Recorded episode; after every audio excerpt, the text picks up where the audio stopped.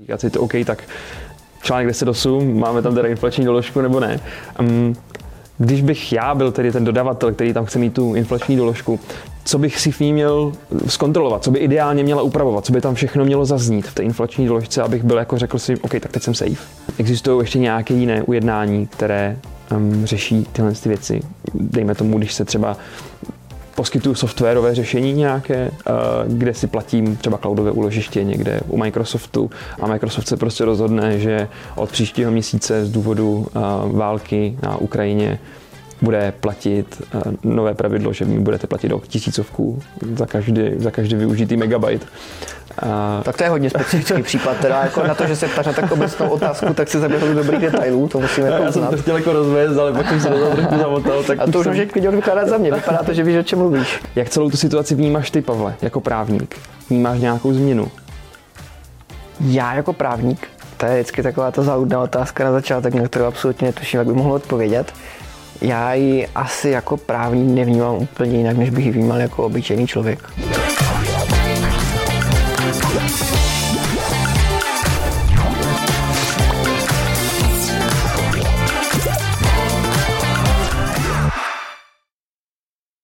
Je tady rok 2022 a s ním další série podcastů Právo v kostce. Pár měsíců jsme se neviděli, neslyšeli a já už nevím ani s kým jiným bych to měl začít další sérii, než právě s kolegou Pavlem Čechem. Ahoj Pavle, zdravím tě. Ahoj Jirko, jsme taková stálice, že jo? Přesně tak, už myslím si, že budeme startovat dalších deset let ještě vždycky spolu.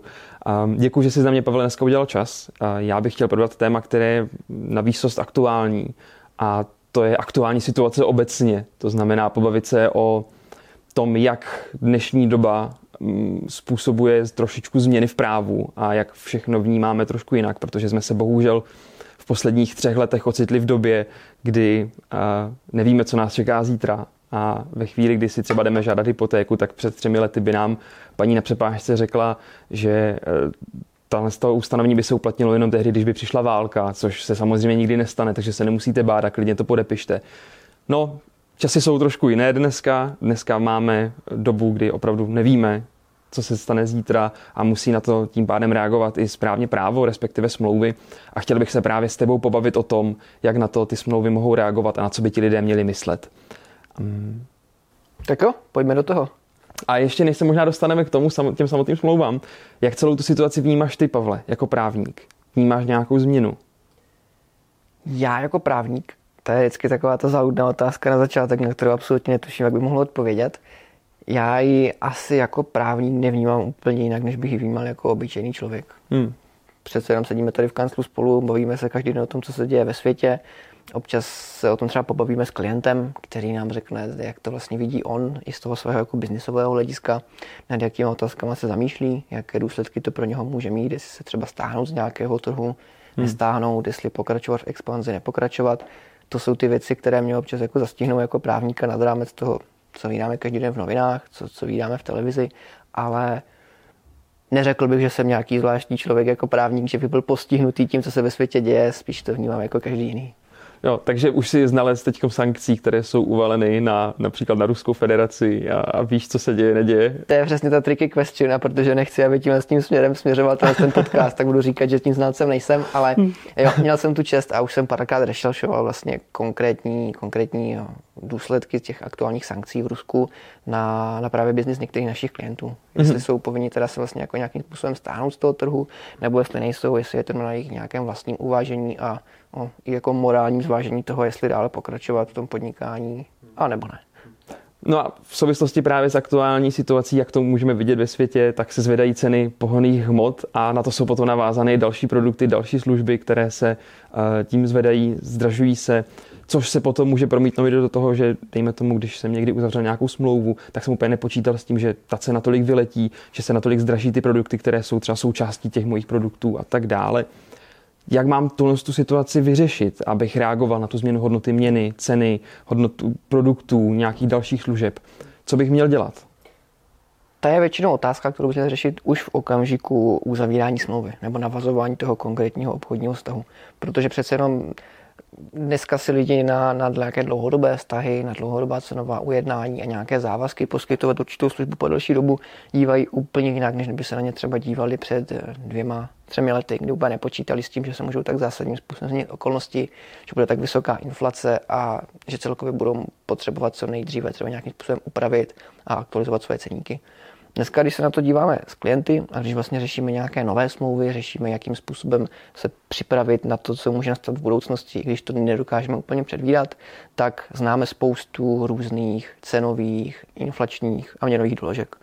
A jsou, to, jsou to ujednání, které jsou jako typově velmi podobná. Zkrátka předvídají to, že do budoucna budeme moci nějakým způsobem, ať už třeba jednostranně, nebo na základě nějakých, nějaké jako objektivního měření, třeba Českého statistického, statistického úřadu, změnit, navýšit nebo jakýmkoliv způsobem upravit cenu. Mm-hmm.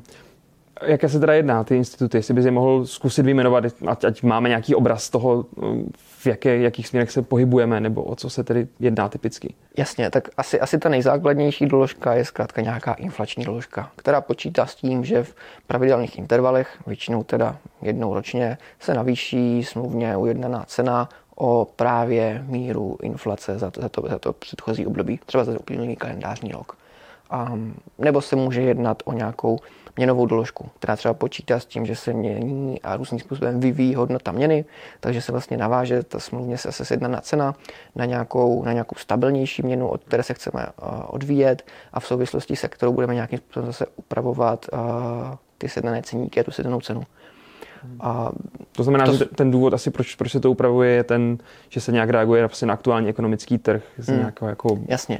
A to jsou, to jsou právě ty doložky, které jsou většinou navázány na nějaké ty objektivní měřitelné skutečnosti. Není to o tom, že já bych si jako dodavatel nebo zákazník jednostranně řekl, že potřebuji navýšit cenu, ale spíš mám sjednané nějaké objektivní podmínky nebo objektivně měřitelné podmínky, podle kterých se ta cena do určité míry mění automaticky.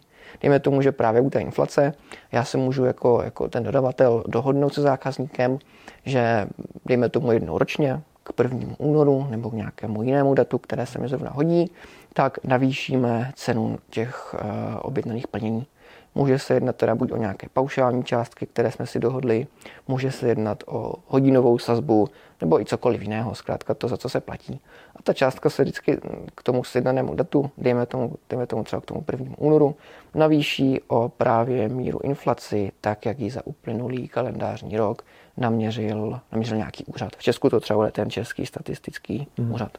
Tam máme spoustu indexů, které se, dají, které se dají měřit, které se zaznamenávají, tak jeden z nich si vždycky vybereme, řekneme, jakým způsobem nebo v jakém období se to, se to teda bude eh, zhodnocovat a asi si nějakým způsobem se ideálně domluvíme na tom, jak si třeba tu změnu oznámíme. Přece jenom zase ono je to do určité míry automatická změna, která opravdu, jak říkám, ta doložka se dá nastavit tak, že ta cena se změní sama aniž bychom s to museli nějakým způsobem potvrzovat nebo, nebo dohodnout se na tom snad. Hmm. Ale, ale přece jenom je jako vhodné vždycky toho zákazníka na to upozornit, že máme nějaké ustanovení obchodních podmínek, je tam třeba nějaký článek 10, 8, který říká, že se nám ta cena změní, tak já řeknu zákazníku, tak se nám ta cena mění, mění se o tolik, nové ceny najdeš třeba na příští faktuře eh, v březnu. Hmm. A tím vlastně způsobem zhruba ta, zhruba ta inflační, nebo dejme tomu jiná doložka, může fungovat. Mm. Ještě se u toho na chvilku zastavím, u té inflační doložky. Sám jsi to zmínil, že už spoustu lidí má nějaké smlouvy uzavřené dneska a teď se třeba k ním vrací a teprve si vlastně otevřou a začnou si číst a říkat si to OK, tak článek 10.8, máme tam teda inflační doložku nebo ne. Um, když bych já byl tedy ten dodavatel, který tam chce mít tu inflační doložku, co bych si v ní měl zkontrolovat, co by ideálně měla upravovat, co by tam všechno mělo zaznít v té inflační doložce, abych byl jako řekl si, OK, tak teď jsem safe. Hmm. A ono je to poměrně jednoduché ujednání. Jako, když se řekne inflační doložka, nechci, aby si tady posluchači představili, že je to třeba čtyřka textu, ne, opravdu se to vleze do jednoho odstavce, ale je pravda, že jsou tam věci, na které bychom si měli dávat pozor. Jak už jsem teda zmínil, asi ta hlavní věc je zkrátka říci, za jaké období se ta, se ta cena bude zvyšovat, dejme tomu, jakému datu, a tady ten konkrétní příklad byl, dejme tomu, k 1. únoru, k 1. březnu nebo jinému datu, které ta strana stanoví, si navýšíme cenu o právě míru inflace za předchozí kalendářní rok. A druhá věc teda, když už mám stanovené nějaké to období, a za které se to navyšuje a ke jakému dní, k jaké účinnosti se to navyšuje, tak samozřejmě potřeba si stanovit, jak se ta inflace měří nebo jaká je ta konkrétní míra přírůstku. A tam asi jako ten, ten nejlepší, nej, to nejlepší doporučení může být opravdu odkázat na nějakou jako veřejnoprávní autoritu, hmm. právě na ty úřady, které tohle to měří pravidelně, celkem spolehlivě a na, na, u kterých se dá vlastně jako celkem jednoduše odkázat na ten konkrétní výsledek právě nějakým tím konkrétním indexem a inflace. No a kromě toho, jak už jsem zmínil, měla by tam, měli bychom si zkrátka jako tu cenu komunikovat transparentně, takže opravdu mělo by tam být i stanoveno třeba, že si to nějakým způsobem oznámíme a tak, abychom věděli zkrátka, kdy k té změně přijde. Ona jedna věc je, že můžu mít řečeno ve smlouvě, že třeba začne být ta nová cena účinná od 1. února, ale dejme tomu, že ty ceny nemusí být měsíční, že jo? nebo oni nemusí být nějaké jako úkonové, paušální. Může mít třeba sjednané ceny za, před, za celý kalendářní rok. Hmm. A pak je potřeba pobavit se s tím, jak taková inflační doložka, která jako obecně v té smlouvě může říkat, že se to uplatňuje k nějakému datu, se bude právě uplatňovat na ty konkrétní objednávky zákazníků, kteří třeba mají to časové období navázáno nějakým jiným způsobem. Hmm, jasně. Je fajn hmm. se pobavit o tom, jestli to teda ovlivní tu aktuální sedmou cenu, anebo jestli mnohem pravděpodobněji to bude mít vliv až na nějakou třeba další cenu, která se bude platit a na ty zaplacené závazky už se to nebude stahovat to dává smysl. Hmm. Je to férové. Je to, je to férové, když se to aspoň oznámí, tak je to určitě fér.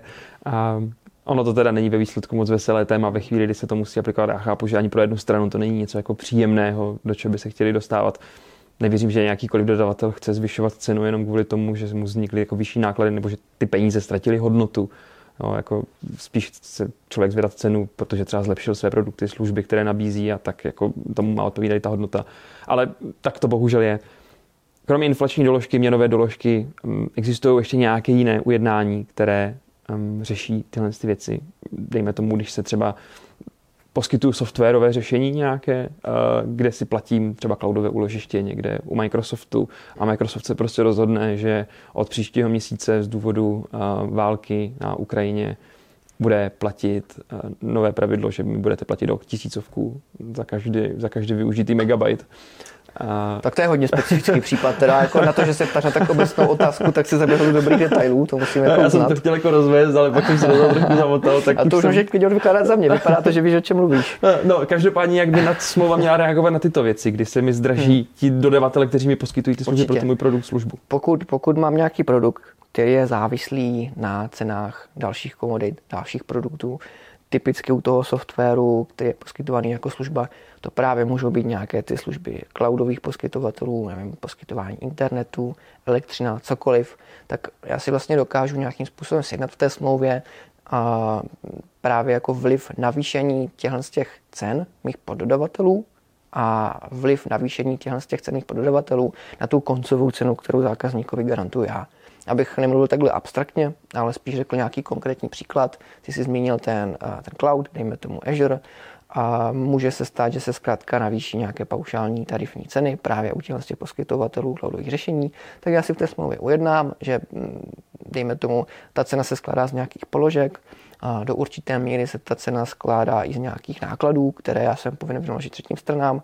No a pokud se tyhle ty náklady zvýší, a tak já tohle to zvýšení, nebo zvýšení můžu doložit tomu svému zákazníkovi a dohodneme se, že právě o to navýšení těch nákladů se mi potom zvýší i ta koncová cena toho produktu jako celku, tak abych na tom nebyl tratný, aby se zkrátka nemohlo stát, že když ta cena, jak říkám, jako se skládá z více položek a jsou tam zahrnuté nějaké ty fixní náklady nebo, nebo náklady, které se můžou mít od třetích stran, tak aby v důsledku jejich navýšení jsem potom já nebyl mínusu. No a taková doložka zase standardně by měla jako nějakým způsobem upravovat. Co to je za ty služby třetích stran, co za to konkrétně považuju a říct třeba jako jaké je nějaká minimální míra navýšení té ceny, abych se jako kvůli každé koruny potom měnil cenu, že jo, aby to dávalo nějaký smysl. Tak dejme tomu třeba, když náklady Azure mě jako vzrostou o více než 10%, no jako to zrovna není úplně nejlepší příklad, protože tam jsou většinou ty řešení škálovatelné a tam se jako platí podle konkrétní spotřeby. Ale zkrátka, pokud tam mám nějaké to řešení třetí strany, které se může zdražit a já ho zohledňuji v nějaké fixní částce, tak si řeknu, pokud se mi ten náklad zvýší více, o více než 10%, tak já právě o to doložené navýšení těch, těch nákladů ti zvýším zákazníků cenu. A zase v ideálním případě, pokud už takovou doložku mám v plánu někde sjednat, tak ji nastavím tak, aby fungovala automaticky. Aby to nebylo o dohodě, protože potom, když je to o dohodě, tak to není žádná doložka, že jo, ale by jednostranně se mohl oznámit, zvýšily se mi náklady zákazníků, od příštího fakturačního období mi budeš platit větší cenu. Tímhle tím způsobem to zhruba může fungovat. OK. OK. Uh, tady se pořád bavíme o tom, že to je navázáno na nějaké inflaci, na zvýšení nějakých cen. Pak jsou dodavatele, kteří prostě budou chtít změnit tu cenu. Jenom tak. Um, existují i taková ujednání, kdy, kdy se prostě rozhodne dodavatel, že teda vylepšil ten produkt natolik, že se teda rozhodne jednostranně změnit tu cenu. A jak se, jak se často jako říká v právnických kruzích, no smlouvu vás nese vše. Ten papír jako toho, toho vládne hodně, takže rozhodně se můžeme dohodnout na tom, že tu cenu budeme v nějakých pravidelných intervalech měnit i bez vázaností na nějaké externí vlivy. Čili může být opravdu nějaká doložka o nějakém automatickém pravidelném navyšování změn. Dejme tomu, že jednou ročně jsem oprávněn navýšit si ceny těch svých produktů, zase o nějaký jako ideálně definovaný, definovaný o nějakou, o nějakou míru, aby to mm. nepřekročilo mm. nějaké neúnosné meze, tak třeba o 10% ročně se můžu dohodnout, že vždycky zase k prvnímu první kalendářního roku tu cenu navýším o nějaké to procento. Ono jako standardně zase je na to potřeba se dívat z úhlu obou dvou těch stran, úhlu pohledu.